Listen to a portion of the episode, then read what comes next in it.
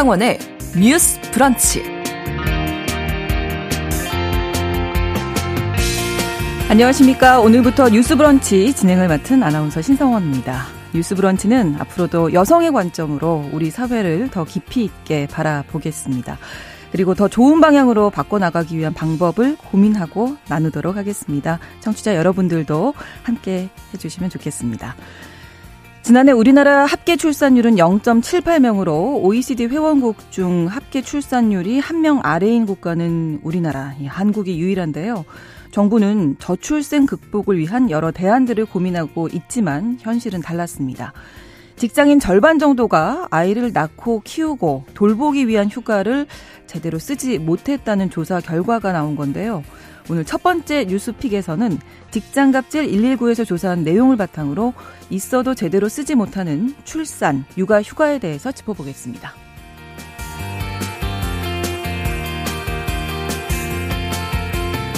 나라박 소식도 알아봅니다. 지난주 미국 의회에서는 중국이 소유한 동영상 공유 앱 틱톡에 대한 청문회가 열렸죠. 미국의 주요 정보가 중국으로 흘러가서 안보에 위협이 되고 있다는 우려 때문인데요. 더 국제 라이브에선 동영상 공유 앱 틱톡이 미중 갈등의 중심에 서게 된 이유를 다뤄보겠습니다. 3월 27일 월요일 신성원의 뉴스 브런치 문을 엽니다.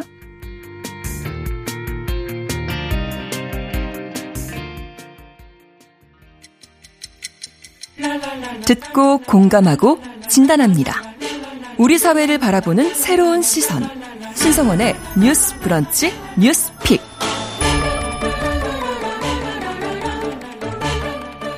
신성원의 뉴스 브런치 청취자 여러분들과 소통하면서 만들어 가겠습니다. 짧은 문자 50원, 긴 문자 100원이 드는 샵 9730, 샵 9730번으로 보내주셔도 되고요. 또 라디오와 콩 앱으로도 많은 의견 보내주시기 바랍니다. KBS 일라디오의 모든 프로그램들 유튜브에서도 함께 하실 수 있죠. 실시간 방송으로도 보실 수 있는데요. KBS 일라디오 채널 구독과 좋아요 또 댓글로도 많이 참여해 주시기 바랍니다. 월요일에 뉴스픽 시작합니다. 이슬기 기자, 강전혜 변호사님 두 분과 함께하겠습니다. 안녕하세요. 반갑습니다. 반갑습니다. 네, 안녕하세요. 네, 아, 좀안 그런 척 하려고 했는데 떨리네요. 네, 긴장되는데요. 오랜만에 스튜디오에 앉았, 앉았더니 어, 두 분을 딱 믿고 예 오늘 뉴스픽 어, 첫 코너 시작할 텐데 앞서서 좀 이야기 나왔습니다. 저출생 쇼크라는 표현이 나올 정도로 우리나라 출산율 문제 뭐 심각합니다. 뭐 여러 가지 대책에 대한 이야기도 많이 나오고 있지만 현실적으로 직장인들이 아이를 낳고 키우기 위한 휴가를 일단 뭐 자유롭게 쓰지 못하고 있다. 이런 조사 결과가 나왔다고 하는데 이슬기 기자가 먼저 이 내용 정리해 주실까요? 네, 말씀하신 것처럼 직장인의 절반이 육아휴직을 제대로 쓰지 못한다라는 연구 조사 결과가 나왔는데요. 네. 시민단체 직장갑질 119가 사무금융우분투재단과 엠브레인 퍼블릭에 의뢰해서 설문조사를 실시했고요. 네. 이달 3일부터 한 주간 전국의 만 19세 이상 직장인 1000명을 대상으로 설문조사를 했더니 응답자의 45.2%가 육아휴직을 자유롭게 쓸 수 없다고 응답을 했습니다. 네. 성별로는 여성이 49.9%로 남성 41.6%보다 육아휴직에 더욱 제약을 받는다고 음. 얘기를 했고요. 여성들이 네. 여성들이 네. 네. 또 육아휴직뿐만 아니라 출산 휴가를 마음대로 쓸 수 없다고 답한 직장인도 39.6%에 달했고요. 네. 그리고 이것뿐만 아니라 그 남녀 고용 평등법에 명시된 1년에 열흘까지 쓸 수 있는 가족 돌봄 휴가가 있거든요. 음. 네, 네. 이거는 뭐 자녀뿐만 아니라 조부모, 부모, 음. 배우자를 돌보기 위해 쓰는 휴가인데 네, 네. 이것도 응답자의 50 33%가 너무 쓰기 어렵다. 음. 자유롭게 쓰지 못한다고 얘기를 했습니다. 네. 뭐 가족 돌봄 휴가는 있는지도 모르는 분들 많으셨을 음, 것 같고 네, 일단 네, 아이를 네. 낳는다면 출산 휴가 기본적으로 생각하고 그렇죠. 좀더 나아가서 이제 뭐 아이가 뭐 아프다든지 아니면 본인의 건강을 위해서라도 육아 휴직 많이들 쓰셔야 하는데 그렇지 못하는 게 음. 현실이다라는 조사 결과인 거잖아요. 네. 강전혜 변호사님은 어떻게 좀 쓰셨습니까? 저는 아직 아, 아, 아 죄송합니다. 네. 아, 네. 경험이 없으시군요. 네, 네. 아직 그렇습니다. 네, 좀 안타까운 현실인데요. 네. 네, 근데 또 지금 그 119에서 네. 그 조사한 내용에 따르면은 조금 더 안타까운 부분이 네. 비정규직이라든지 아니면 음. 5인 미만 사업장이라든지 아니면 월 임금이 100, 150만 원 미만인 분들 음. 이런 노동약자들이 특히 출산 휴가를 자유롭게 쓰지 못한다는 그 대답의 비율이 굉장히 높았습니다. 네. 이렇게 규모가 작은 회사일 수록 육아나 이제 돌봄 휴가를 사용하지 못한다는 비율이 높은 거는 어 아무래도 대기업보다 기업보다는 중소기업의 그 직장인 상황이 더 열악한 것으로 볼 수 있겠는데요. 그렇죠. 음, 제 생각에는 이거는 어 사실은 어떤 노조의 문제도 있을 수 있습니다. 음. 대기업 같은 경우에는 어 노조에서 눈을 부릅뜨고 네, 이런 네. 것들을 보고 있기 때문에 되니까. 예, 음. 아무래도 회사에서 어 육아휴직이라든지 가족 돌봄 휴가라든지 이런 거에 대해서 조금 더 적극적으로 사용을 하게 해줄 수밖에 없을 것 같아요. 그런데 어 이제 5인 미만 사업장이라든지 이런 데는 실질적으로 음. 음 저도 변호사 사무실을 운영을 하고 있는데 네. 어 이제 법인이 아니라 작은 사무실을 운영을 하면 보통 변호사랑 직원 몇 명 정도 합니다. 음. 5인 미만 사업장이 되는데요. 법을 지켜야 하는 우리 변호사 사무실에서도 사실은 이게 네. 쉬운 일이 아니에요. 출산 휴가를 만약에 한 분이 가게 만약에 되면 빠지신다 하면 네 그러면은 그 음. 그 기간 동안에 어떤 대체 인력을 구해야 되고 그렇죠. 그리고 또 어, 이런 출산 휴가라든지 육아 휴직이라든지 이렇게 나가시는 분들이 있으면은 거기에 대한 비용을 지금은 정부에서 많이 보전은 해주고 있는데 네. 기본적으로는 그 사업자가 또 부담을 해야 되는 부분들이 있습니다. 음. 그렇기 때문에 음, 작은 사업 사업장의 경우에는 사업자도 그리고 음. 근로자도 서로 여기에 대해서 정확하게 얘기를 하지 못하는 어, 사회적인 분위기가 있기 때문에 네. 이번 조사 결과에서도 이런 좀 좀 작은 업장에 일하시는 음. 분들이 음. 조금 더 열악하게 그 결과가 나오지 않았나 이렇게 생각을 합니다. 네, 뭐 큰 규모라고 해도 사실 눈치는 다들 보실 것 같기는 네. 해요. 지금 네. 같은 상황에서는 네. 네. 직장인들이 이렇게 휴가 뭐 있는 제도를 이용하는 건데도 이렇게 섣불리 잘 쓰지 못하는 어떤 이유가 있을까요? 네, 저도 뭐 출산이나 육아 경험이 없어서 직접적으로 경험해 본 적은 없지만 주변에서 이걸로 많이 고민들을 해요. 그렇죠. 왜냐하면 음. 육아휴직을 내기도 눈치가 보이고 네. 혹시나 또 갔다가 복귀한 경우에도 겪을지 모르는 좀 불리한 처우가 걱정이 되기 때문인데요. 그렇죠. 관련해서 이달에 인크루트라는 업체에서 이달 3일부터 6일까지 직장인 1,141명을 대상으로 설문조사를 했습니다. 네. 내용을 보면 전체 응답자의 36.7%가 육아휴직 제도에 좀 불만이 있다고 음, 하거든요. 네. 이유가 이들 가운데 64.4%는 출산 휴가나 육아휴직 활용으로 본인이 불리한 처우를 겪었거나 혹은 음. 그런 걸 본 적이 있다라고 얘기를 했어요. 네. 이런 경험이 아무래도 있으시면 이거를 시도하거나 혹시 시도해서 돌아왔을 때가 좀 그렇죠. 걱정이 될 수밖에 그렇죠. 없거든요. 네. 그리고 제가 2년 전에 그 국회 용해인 의원실에서 주최한 국회 토론회를 다녀왔는데 토론의 제목이 아예 명시적으로 임신, 출산, 육아휴직으로 잘린 사람들이었어요. 아. 이런 분들의 사례 보고가 쭉 이어진 토론회였는데요. 네. 거기서 보면 이제 병원 노동자를 하셨던 A 씨라는 분이 네. 병원에 임신 사실을 알리니까 갑자기 병원장이 업무와 무관한 껌 떼는 일을 시켰다라고 합니다. 음, 그러고 바로 응징하듯이 임금 삭감도 아. 이어졌고요. 이분 같은 경우에는 이제 유산 위험 진단이 나와서 네. 출산 전후 휴가를 좀 분할해서 쓰겠다라고 네, 네. 신청을 했는데 음.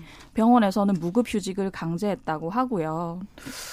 뭐 이뿐만 아니라 뭐 육아휴직 담보로 사직서를 제출 강요당하거나 네. 계약직 교직원인 분이 육아휴직 중에 일방적으로 계약 종료를 당하거나 음. 혹은 육아휴직을 다녀온 남성에게는 또 남성이 다녀왔다는 이유로 다른 비난의 화살이 꽂히더라고요. 음. 네. 이런 분이 폭언 끝에 권고사직을 당한 일도 있었습니다. 지금 사실 이슬기 기자님 말씀하신 이 모든 불합리한 상황이 네. 사실은 대한민국 법에서는 절대 이루어질 수 없는 그러, 겁니다. 그런 거죠. 네, 네. 한국이 법은 참 잘 되어 있어요. 음. 지금 출산휴가에 대해서는 근로기준법에서 그 저기 규율을 하고 있고 네. 또 육아휴직이라든지 아니면 가족 돌봄 휴가에 대해서는 남녀 고용 평등과 일 가정 양립 지원에 관한 법률이라는 것이 있습니다. 아, 네. 네. 이렇게 두 개의 법에서 규율을 하고 있는데요. 어, 잠깐 말씀을 드리면은 지금 출산 휴가 같은 경우에는 우리가 근로기준법, 근로기준법에서는 음. 90일 그 출산 전후 휴가를 주어야 한다고 하는데 대한민국에서는 근로기준법이 어 근로기준의 최저 수준입니다. 이거는 근로기준법에서 아예 명시를 하고 있는데 최소한은 이거는 네. 지켜라. 네, 맞습니다. 네. 그럼에도 불구하고 지금 이게 잘 안 되고 있는 건데요.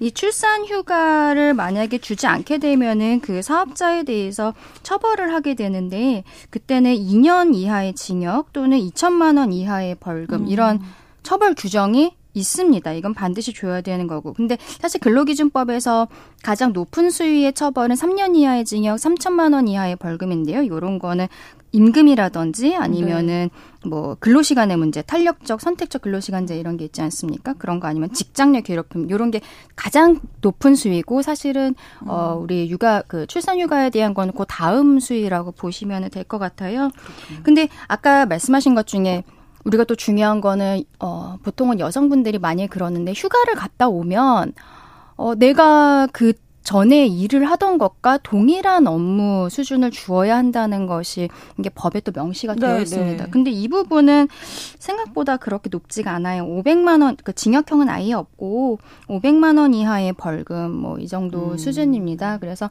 어 처벌의 수위를 보면은 음. 우리가 이 규정에 대해서 얼마나 높은 관심을 갖고 있고 얼마나 중요하게 보고 있는가를 생각하고 있는데 어 실제로 아이를 낳았을 때 저기 출근을 하기는 어렵잖아요. 아유, 그래서 어렵죠. 출산 네. 자체고 뭐 며칠간의 휴가를 받는 것보다는 여성들이 정말로 그 두려워하는 것은 내가 돌아갔을 때 내 책상이 그대로 있을까. 그렇죠. 네, 네, 내가 네, 네. 다른 업무로 배정되지 않을까 음. 이런 부분인데 여기에 대한 처벌 수위는 조금 낮다 그런 음. 게 있는 거고 또 현실적으로 아까 우리 잠깐 얘기했습니다마는 그 사업자의 입장에서 대체 인력을 구하는 것이 좀 쉽지 않다 그 말씀을 네, 드렸잖아요. 네, 네. 음. 그러면은 제 생각엔 그것도 있는 것 같아요. 내가 지금 출산휴가, 육아휴직을 가야 되는데 회사에서 대체 인력을 구할 것 같은 분위기가 아닌 거예요. 그러면 내 일을 누가 할까요? 네, 내 직장 동료가 하는 네. 거예요. 예, 그렇죠. 그러면 직장 동료도 뭐 대놓고서는 뭐라고 할 수는 없지만 분위기라는 게 있잖아요. 그렇죠. 나도 눈치가 그렇죠. 보이고 네, 그 부분도 현실적으로 굉장히 음. 큰것 같습니다. 네, 직장인 절반이 육아휴직 마음대로 못 쓴다 이런 내용 지금 다루고 있는데 청취자 2810번 쓰시는 분께서 이렇게 휴가 쓰면서 눈치 보는데 어떻게 아이를 갖겠습니까 이렇게 음. 남겨주셨고요 백정민님께서 이런 상황에서 출산율이 높아지기를 바란다는 게 말이 안 되죠 아마 다 같은 마음으로 네. 듣고 계신 것 같고요 오늘 제가 첫 번째 방송인데 어 1358번, 2095번, 9182번으로 많은 분들께서 또 첫 방송에 응원 보내주고 네. 계셔서 제가 또 힘을 얻고 열심히 해보도록 하겠습니다. 또 네. 오늘 네. 첫 아이템이 이렇게 출산 네. 휴가 육아휴직 저는 이제 경험이 있는데요. 뭐 네. 저희 회사는 좀 큰 회사다 뭐 사업장이다 보니까 네. 그래도 그렇게 눈치 많이 안 보고 음. 잘 썼다는 게 참 행운이었다는 생각이 저는 지금 들면서 네. 감사하기도 하네요. 네. 네. 많은 분들이 참 어려움을 겪고 계신데 그래서 이 부분은 사실은 뭐 여성 인력도 문제지만 그 아이 입장에서 봤을 때는 어떤 아이 한 아이를 키우는 거지 않습니까? 그 아이의 인생이 달린 문제라는 네. 생각도 들어서 그냥 숫자로만 우리가 판단해서 결정할 일은 아니라는 생각이 들고요. 자, 이런 현실적인 문제 여러 문제가 있기 때문에 뭐 청취자 여러분들께서도 아이를 어떻게 낳겠냐 이런 네. 이야기를 네. 하셨지만 그 오늘 기사에서도 나왔거든요. 애를 낳아도 이제 한 명만 낳는다. 네, 그렇죠. 예. 이제 뭐 비혼 인구도 많이 늘고 있고 맞아요. 결혼을 네. 해서도 아이를 낳지 않는 딩크족도 늘고 있는데 만약 아이를 가진다면 음. 한 명만 낳아 잘 기르자는 게 정말 어떤 대세가 되고 있다는 뜻입니다. 네. 어, 26일에 통계청에서 2022년 출생 사망 통계를 발표를 했어요. 네. 내용을 봤더니 지난해 태어난 아이 중 첫째 아는 15만 6천 명으로 네. 전체 출생아 가운데 62.7%를 차지했다고 합니다. 근데 이게 좀 기록적인 수치인 음. 것이 출산 순위별 통계 작성이 1981년에 처음 시행이 됐거든요. 네. 통계 작성 이후에 가장 높은 수치입니다. 아. 종전 최고치가 2021년에 56.8%였는데 그것을 웃돌면서 처음으로 60%대를 넘어선 거죠. 그렇죠. 10명 중에 아이 6명이 다 첫째. 근데 이게 아, 첫째가. 네. 아니라 이제 뭐 외동일 수도 있고 이제 이렇게 되는 거잖아요. 첫째가 아니라 그냥 끝날 수도 있는 거죠. 네. 네. 그래서 첫째와 비중 같은 경우는 2011년부터 12년째 계속 상승세가 이어지고 음. 있고요. 근데 반면에 둘째와 비중은 2015년부터 셋째와 비중은 2018년부터 꾸준히 하락세를 달리고 있습니다. 네.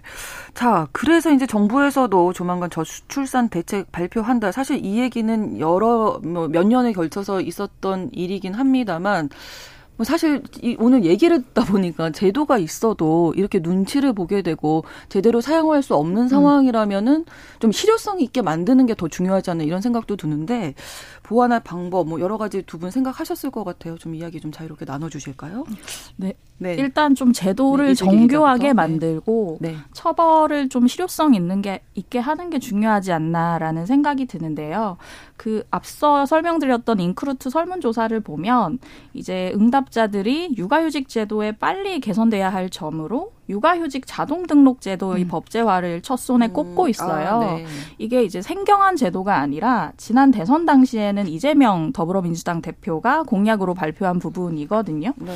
이게 어떤 내용이냐고 하면 출산 휴가 후에 특별한 신청 절차 없이 네. 육아휴직을 바로 사용할 수 있도록 하는 제도고요. 아, 바로 이어지도록. 네. 네. 그래서 만약에 바로 쓰고 싶지 않다라고 하면 그 신청하시는 분이 사용 연기 또는 미사용 하겠다고 음. 얘기를 하면 되는 부분이에요. 아, 얘기를 하지 않으면 그냥 자동 네, 연장 자동으로 가는데 아, 보통은 이제 내기를 얘기를 하기까지 사업주의 눈치를 많이 보잖아요. 음, 그렇죠. 그런 거를 좀 방지할 수 있는 제도고요. 네. 실제 여러 기업이나 공공기관에서 자발적으로 지금 운영이 되고 있고 음. 고용노동부에서도 관련 서식을 배포하는 등 제도를 좀 홍보를 하고 있어요. 네. 말씀하신 것처럼 이제 눈치 보지 않고 신청을 음. 할수 있고 신청 과정이 좀 간소화돼 있어서 음. 이제 접근성이 용이하다.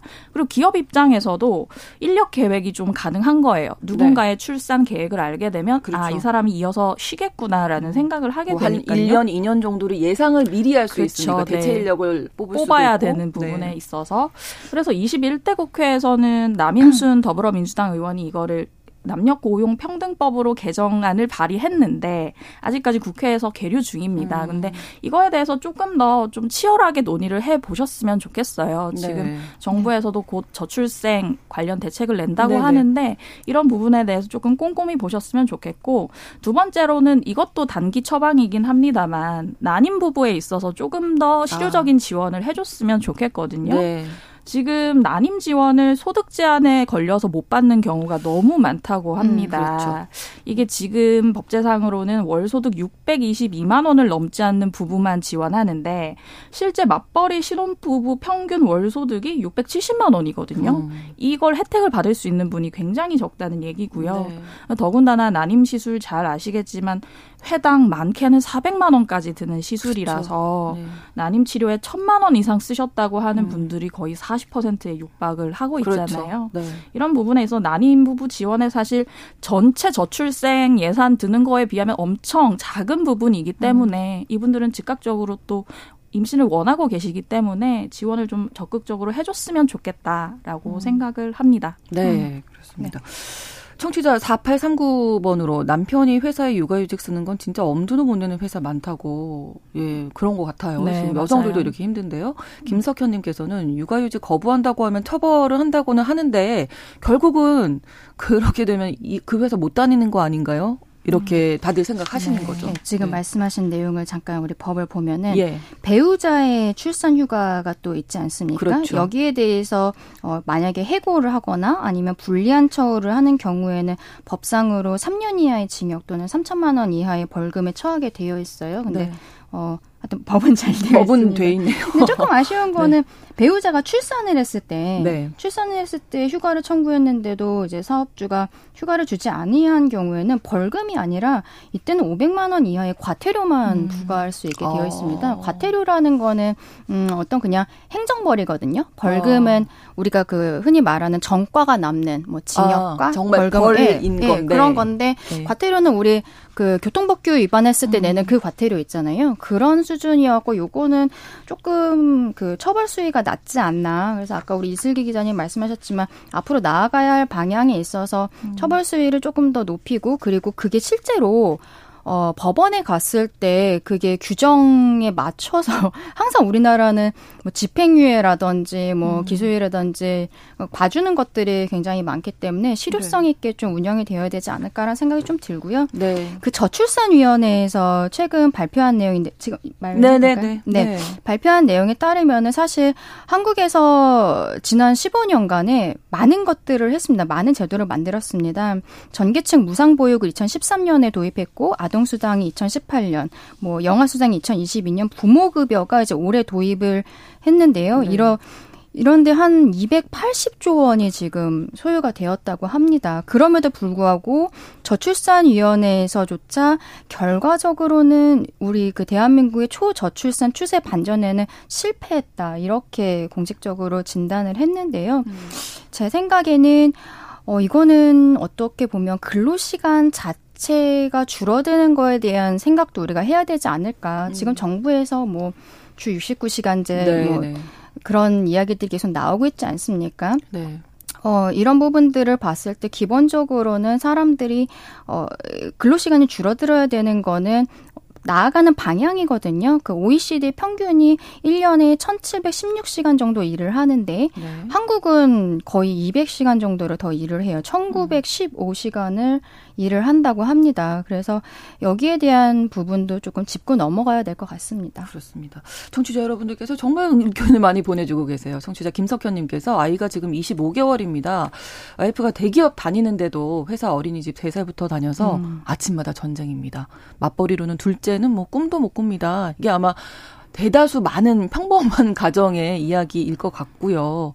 또 0798번 쓰시는 분께서 지금 다자녀 혜택 있는 것도 이제는 두 자녀 이상으로 바꿔야 음. 하는 게 아닐지 요즘 뭐 세 자녀 이상 낳는 가구 많지 않은 것 같아요. 그렇죠. 이렇게 말씀해 주셨고 유튜브에서 미무스원님 우리 때는 칠형제, 팔형제, 축구팀, 야구팀, 럭비팀 이렇게 자녀 많은 시절이 있었다고. 저도 네. 세자 세 자매인데 네. 뭐그 정도는 대부분이었거든요. 음, 네. 세 명, 네 명 뭐 이랬는데 이제는 뭐 그렇게 꿈도 꿀수 그렇죠.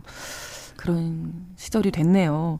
아무튼 정말 현실적인 대책, 이제 아이를 낳는 것, 그리고 아이를 돌보는 것까지 이어져서 그런 대책이 좀 나왔으면 하는 게 많은 분들의 바람일 것 같은데요. 그냥 네. 어떤 뭐 금액을 지원하는 문제뿐만이 아니라 예 어떻게 생각하십니까? 예, 아까 말씀드린 것처럼 어, 저는 근로시간에 대한 문제를 조금 해결을 했으면 좋겠다는 아, 생각을 네. 하고, 아이를 낳는다는 것이 단순하게 뭐, 그냥 어떤 돈을 줘서 뭐 네, 네, 첫, 네. 아이 뭐두 번째 아이를 낳으면 얼마를 준다 네. 세 번째 아이를 주면은 아 낳으면은 얼마를 준다 이런 게 지자체별로 좀 이렇게 경쟁하듯이 예. 네. 얼마 준다 우리 동네 오세요 뭐 이런 게 음. 기사화가 많이 되고 있는데 이러한 방식은 조금 지양해야 될것 음. 같고 그한 번에 끝나지고 아, 네. 아이는 계속 자라는 음, 왜냐면 아이가 사실은 서울에서 태어났다가 네. 뭐 제주에 갈 수도 있고 그렇죠. 전국을 다 돌아다니면서 우리 대한민국의 아이이지 그 지역만의 아이라고 볼 수는 없는 맞습니다. 거잖아요 전체적으로 음. 비슷한 복지를 가지고서는 나아가는 방향으로 가야 하지 않을까 그렇게 네. 생각합니다. 이슬기 기자 혹시 하, 못하신 말씀 있으세요? 네, 저는 최근에 그 김영미 저출산 고령사회위원회 부위원장 기고를 봤는데요. 네. 거기 보니까 이제 지금까지는 저출산위원회 역할이 좀 부처별 저출생 음. 대책을 음. 좀 종합하는 정도였는데 네. 앞으로는 좀 실제적인 컨트롤 타워 기능을 해야 한다라고 얘기를 하시더라고요. 음. 저는 충분히 공감을 하고요. 이런 위원회가 생겼을 때마다 각 부처 헤쳐 모여 해가지고 되게 각개 전투를 벌이는 게 음. 실효성이 얼마나 있느냐. 음. 정말 저출생을 중요하게 사회 문제로 인식을 한다면 네. 거기에 맞는 종합 대책이 좀 범 부처별로 나와야 된다고 생각을 하고요. 네. 그리고 자꾸 제가 돈 얘기를 말씀드려서 좀 그렇지만 실질적으로 제 주변의 부부들 같은 경우는 네. 특히 남편이 육아휴직을 할 경우 소득이 걱정이 된다. 결국 이제 그래서 못 하시기도 그래서 하죠. 남편들이 네. 잘 못하는 거거든요. 네. 그래서 이 육아휴직 급여의 소득 대체율을 사실 음. 정부는 점진적으로 인상을 해 오긴 했습니다만 네. 정말 부부가 뭐 둘 중에 하나가 쉬었을 때 가게에 너무 부담이 되지 않는다고 느끼는 선까지 올려야 한다고 저는 보고 있습니다. 네. 자, 이렇게 오늘 뉴스픽 첫 번째, 뭐, 아직 하고 싶은 말이 너무 많이 많지만, 네. 여기서 좀 마무리를 해야 할 것 같습니다. 안심하고 아이를 낳고 키울 수 있는 정말 실질적인 제도가 꼭 마련될 때까지 계속 얘기할 겁니다. 네. 어, 뉴스 브런치 1부 마치고요. 2부에서 뉴스픽 바로 이어갑니다. 11시 30분부터 일부 지역에서는 해당 지역 방송 보내드리겠습니다.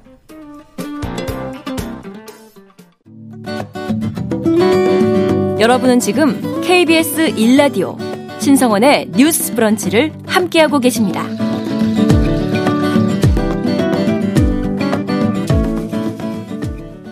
월요일에 뉴스픽 듣고 계십니다. 이슬기 기자, 강전의 변호사와 함께 하고 계시고요. 자, 두 번째 아이템은 동물 학대에 대한 이야기 음, 나눌 텐데 첫 번째 아이템에 이어서 또 너무 속상한 음. 이야기네요. 네, 저는 이 음. 주제가 음. 두 개의 주제가 좀 이어져 있다라고 생각을 음. 하는데요. 우리 네. 조금 아까도 뭐 출산율에 대한 이야기도 했지만 기본적으로 혼인율도 떨어지고 있지 않습니까? 그렇습니다. 그래서 1인 가족 그리고 아니면 부부만 살고 있는 뭐 2인 가족 이런 아, 가구들이 네네. 늘어나면서 반려동물들에 대해서 키우시죠. 예전에 비해서 정말 사람처럼 네, 네, 네, 네. 가족처럼 그럼요. 그 이렇게 생각하고 지내는 분들이 많이 늘어나시는 상황인 거죠. 네. 근데 예전에는 지금 조금 아까 다시 조금 이따가 다시 말씀드리겠지만 동물 보호법이라는 게 생기기 전에는 내 강아지가 만약에 뭐 짓는다는 이유로 음. 이웃한테 어떤 해코지 같은 거를 당했을 때 그래서 만약에 뭐 생명을 빼앗겼다 음. 이런 어. 경우에도 형법상 단순히 그냥 내 소유의 물건으로만 되었었어요. 그래서 아. 그냥 손괴죄 우리 집 항아리 깨트린 거와 같은 어, 이런? 수준이었습니다. 네네. 네. 그래갖고 이게 그게 계속 어, 동물단체라든지 이런 데에서 이거는 받아들이기가 어렵다. 내가 음. 정말 가족처럼 데리고 있었던 생명인데. 그래서, 어, 이런 부분들에 대한 어쨌든 사회적 공론화가 생기면서 네. 동물보호법이라는 게 2021년 정도부터 이제 시작이 된 거죠. 네. 자, 그래서 오늘 이야기는 한 개 농장에서 개 사체 동물 뼈 무덤까지 발견이 됐다는 기사를 봤어요. 요 기사를 이슬기 기자가 좀 정리해 주시죠. 네, 제가 이제 반려 인구 중에 한 명이고 그러시군요. 제가 1인 이묘 가구의 가장이거든요. 네. 이 기사를 보고 정말 마음이 아팠어요. 어, 뭐 네. 사진을 보면 항상 막 블러 처리와 모자이크 아니, 처리가 보겠어요. 전체된 그 네. 사진들 아시죠? 저는 이걸 준비하느라 봤는데 보면 이제 경기도의 한 개 농장에서 개 사체 8마리와 수십 마리로 추정되는 동물 뼈 무덤이 발굴이 됐습니다. 그래서 이제 경기도 민생특별사법경찰단이 동물보호법 위반 혐의가 있다고 판단하고 지금 수사 중이고요. 네. 어, 현행 동물보호법에 따르면 이제 수의학적 치료가 필요한 동물을 방치해 죽음에 이르게 한 경우 3년 이하 의 징역 또는 3천만 원 이하의 벌금에 처하도록 하고 있는데 이 농장 같은 경우는 그 음식 물류 폐기물 처리도 미신고가 돼 있고 가축 분뇨 처리 시설도 미신고 혐의가 있어서 이걸 같이 농장주에 대해서 조사를 하고 있다고 하고요. 네. 또한 거기서 이제 철창에 갇힌 개 51마리도 추가로 발견이 돼서 그 해당 지자체가 보호할 수 있도록 조치를 취하고 있어요. 네. 이게 기본적으로는 농장주의 소유물 같은 개념이기 때문에 아. 특사경에서 얘기하기로는 농장주에게 소유자 포기 각서를 음. 받은 후에 네. 지자체에서 이들의 이제 건강 상태를 진단할 아, 예정이다라고 했습니다. 근데 왜 이렇게 많은 개들이 죽었고 묻혔고 했을까요? 위생 상태가 나빠서 그런 걸까요? 네, 일단 보면 그 어떤 아픈 상황에 대해서 치료를 하지 않은 것으로 음, 보이는데요. 방치했군요. 네, 경기도 어. 특사경 관계자가 얘기하기로는 개 사체 대부분이 철창 안에서 발견이 됐다고 해요. 그래서 병을 제대로 치료하지 않은 것 같고 결국은 방치해 죽은 것 같다고 하는데 음. 이 농장주께서는 아무래도 좀 강아지들을 자기 소유물로 생각하시는 것 같은 게 네. 거기서 얘기한 말이 왜 제가 되느냐 이게 뭐가 문제냐는 식으로 대응을 해서 특사경에서도 놀랬다고 하고요. 네. 그래서 네. 이제 그 현장 개 사체가 발견된 만큼 동물보호법 위반 혐의로 지금 수사 중에 있습니다. 그러니까 지금 그 개 농장 주인의 마인드가 옛날에 우리 손괴죄 네네네 그런 거 그냥 나의 네. 단순한 음. 소유물 내거 네. 내 맘대로 네. 그 당시에 이제 생각을 갖고 계시다고 생각하면 될 것 같고 이제 조금 더 진, 진일보한 지금 동물보호법에서는 어쨌든 내 소유라는 것에 대해서는 인정을 해주지만 이것은 생명을 가지고 있기 때문에 조금 더 다르게 봐주겠다라고 지금 이야기를 하고서 이 법을 만든 건데요. 뭐 말하자면은 사실 아동학대라든지 동물학대 같은 경우에는 생명을 가지고 있는데 이 피해자, 뭐 피해 동물이 가해자와의 어떤 완전한 분리라든지 아니면은 내가 피해를 당하고 있다라고 적극적으로 뭘 얘기할 수 있는 상황이 전혀 안 되잖아요. 네, 네, 그런 부분이 있는 거고. 근데 조금 특이한 거는 동물보호법에 대해서 제가 말씀을 드릴게요. 이, 네. 이 법이 동물에 대한 학대 행위를 방지하는 게 일단 첫 번째입니다. 네. 네, 너무 많은 일들이 있으니까. 그리고 동물을 적정하게 보호 관리를 하고 동물의 생명보호, 안전보장 및 복지 증진을 꾀하고 또 사육 문화에 대한 이야기도 해요. 건전하고 책임 있는 사육 문화. 이거는 자꾸 강아지들을 버리는 네, 이런 것들이 네. 문제가 되고 있잖아요. 네. 그래서 그런 걸로 동물의 생명 존중에 대한 국민의 정서를 기른다는 것도 이 음. 동물보호법의 취지에 들어가 있습니다. 그래서 결과적으로는 사람과 동물의 조화로운 공존에 이바지하는 것을 목적으로 한다고 되어 있는데요. 또 여기 동물보호법에서 그렇다고 해서 우리가 생각하는 모든 생명을 가지고 있는 동물에 대해서 다 이 대상으로 하고 있는 것은 아닙니다. 고통을 느낄 수 있는 신경 체계가 발달한 척추 동물 이라고 되어 있어요. 네.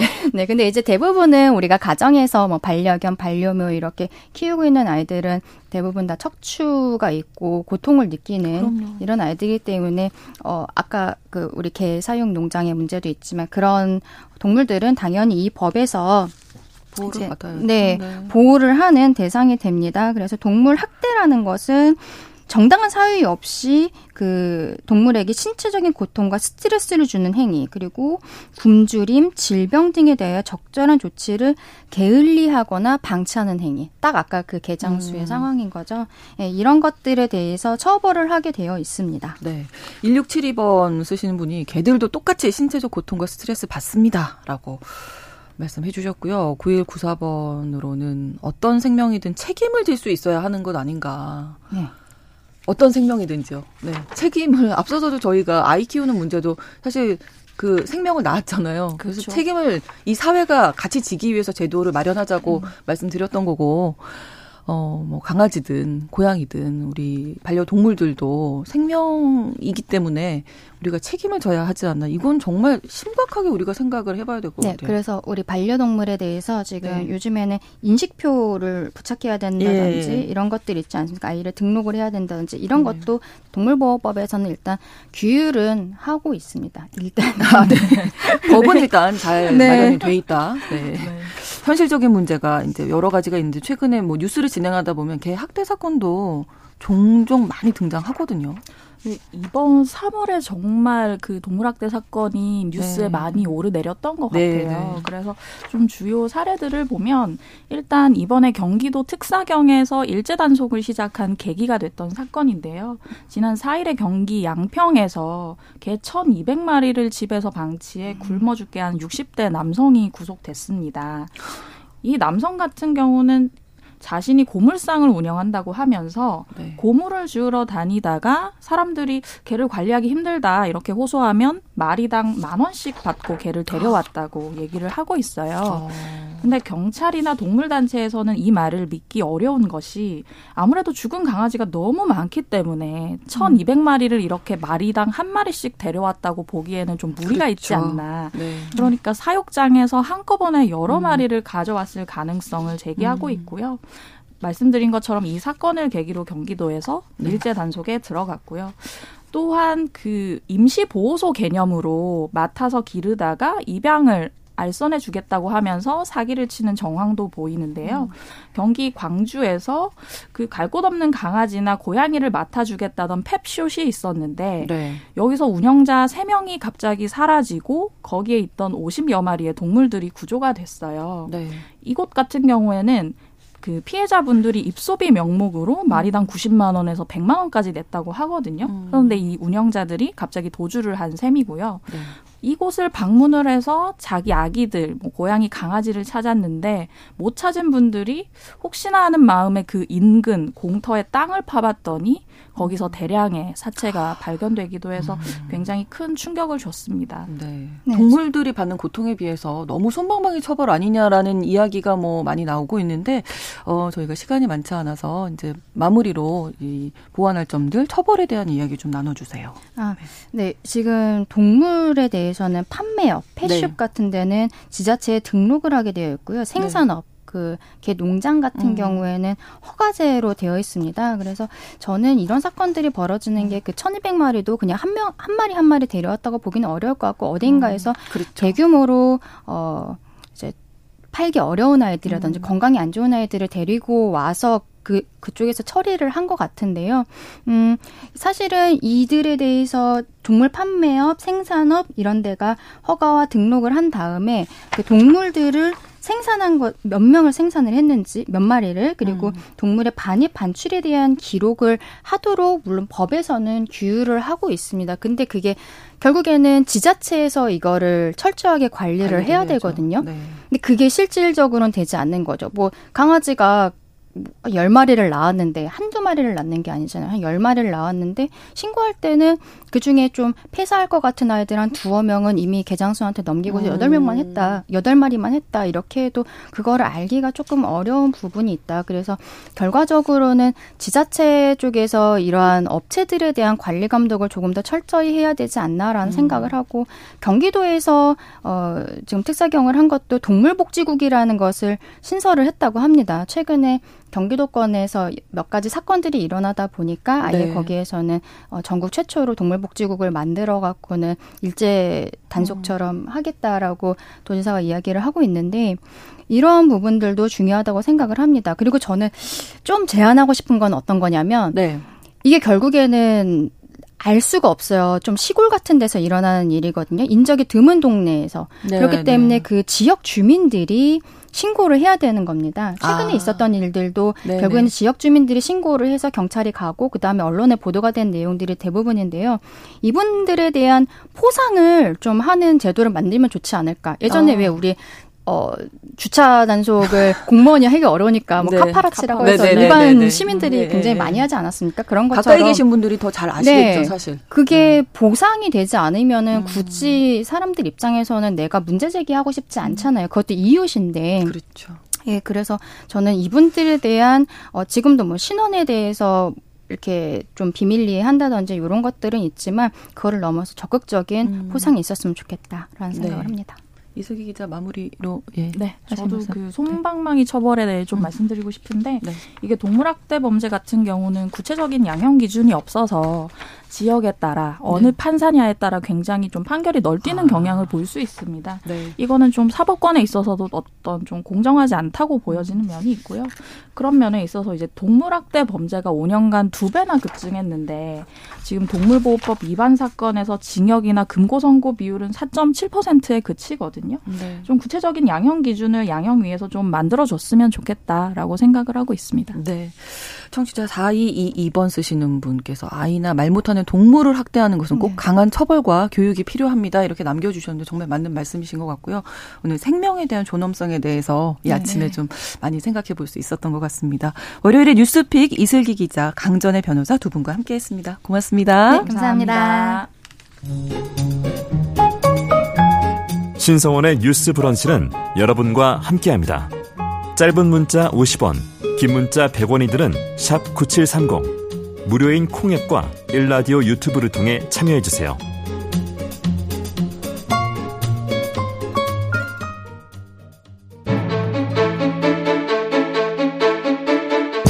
오늘날 주목해야 할 글로벌 이슈. 뉴스 브런치 더 국제 라이브. 뉴스 브런치 듣고 계시고요. 11시 44분 향하고 있습니다. 나라박 소식 전해드리는 더 국제 라이브 조윤주 외신캐스터와 함께합니다. 어서 오세요. 네, 안녕하세요. 네. 어, 미국 의회 청문회 틱톡 CEO가 불려 나왔었네요. 지난주에. 네, 맞습니다. 네. 어, 동영상 공유 플랫폼 틱톡의 안보 위협을 미국 국회의원들이 계속 얘기를 하면서 네. 23일 날 청문회가 열렸고요. 어, 참석한 의원들 여야 가리지 않고 틱톡의 안보 위협 제기하면서 추쇼우즈 CEO에게 아주 강력하게 음. 어, 비판의 목소리 책임 추궁을 했습니다. 네. 어, 미국 의회 청문회에 증언한 이렇게 외국 기업 CEO 2010년에 일본 토요타 리콜 사태 이후 처음이라고 하는데요. 이 공화당 소속의 로저스 위원장은 중국 공산당이 틱톡을 이용해서 어, 미국 전체를 조종할 수 있는 것 아니냐. 그리고 틱톡은 사람들의 위치 정보는 물론이고 생물학적인 정보 포함해서 개인 정보 등 모든 정보를 다 수집하고 있다라고 비판했습니다. 어, 네. 그리고 민주당 간사 역시 틱톡이 중국 공산당의 비호 아래 있는 것 아니냐라고 지적했습니다. 반면에 추 CEO는 중국 정부와 회사는 전혀 관련이 없다라고 해명을 했는데요.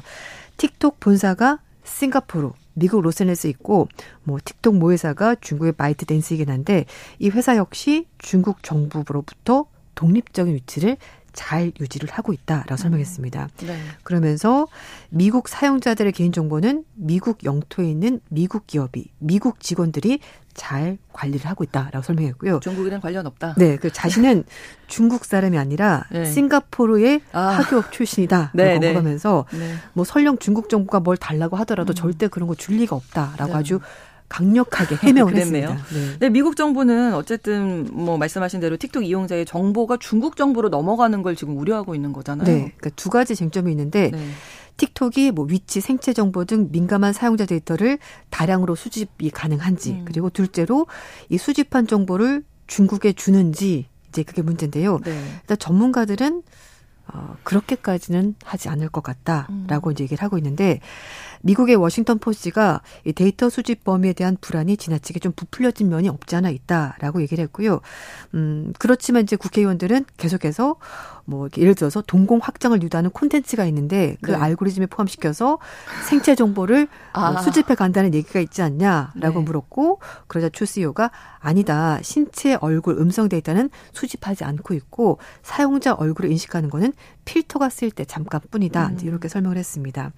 그런데 또 하나 걱정을 하는 것이 이 틱톡의 모회사가 바이트 댄스라는 중국 기업이거든요. 그래서 네. 이 기업은 중국 수도 베이징에 본사가 있습니다.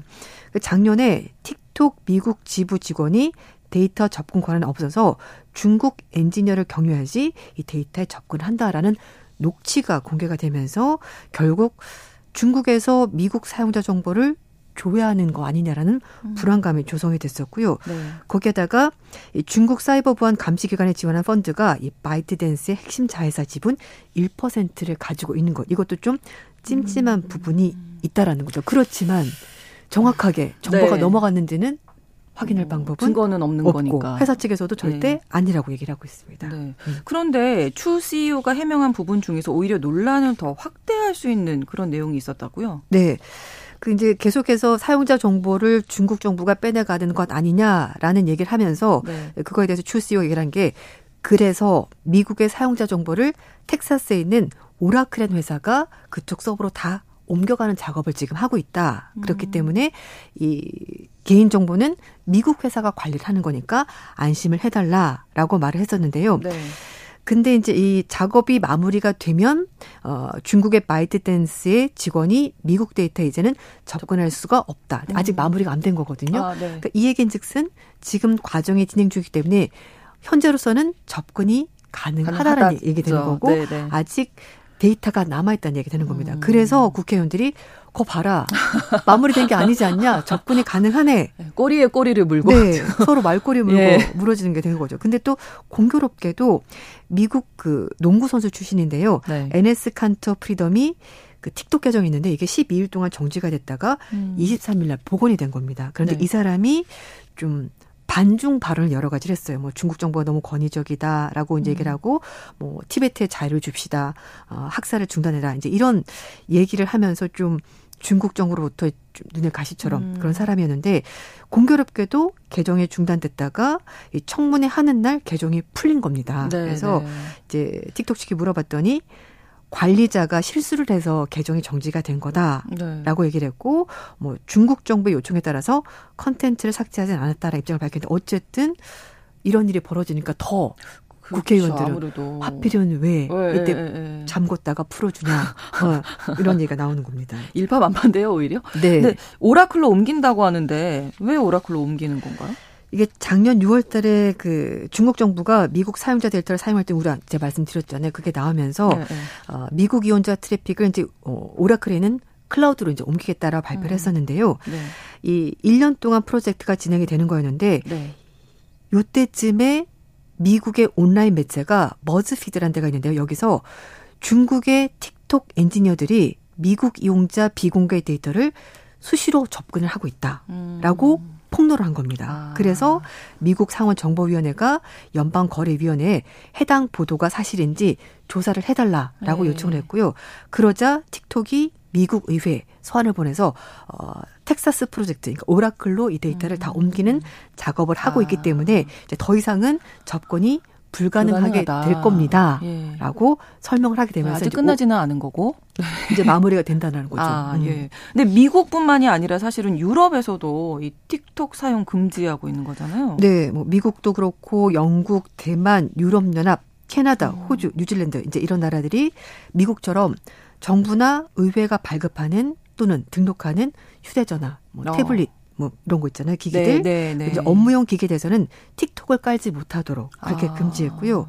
인도와 아프간산은 아예 전면 금지 틱톡. 그리고 인도는 좀 더 강력한데 인도는 중국과 국경 분쟁이 있었거든요. 그래서 예. 그것 때문에 좀 더 강력한데 틱톡 위챗 포함해서 중국 앱 59개를 사용하지 음. 못하도록 금지했고요. 네. 인도네시아, 파키스탄은 일시적이긴 합니다만 틱톡 사용 금지 이렇게 한 겁니다. 음.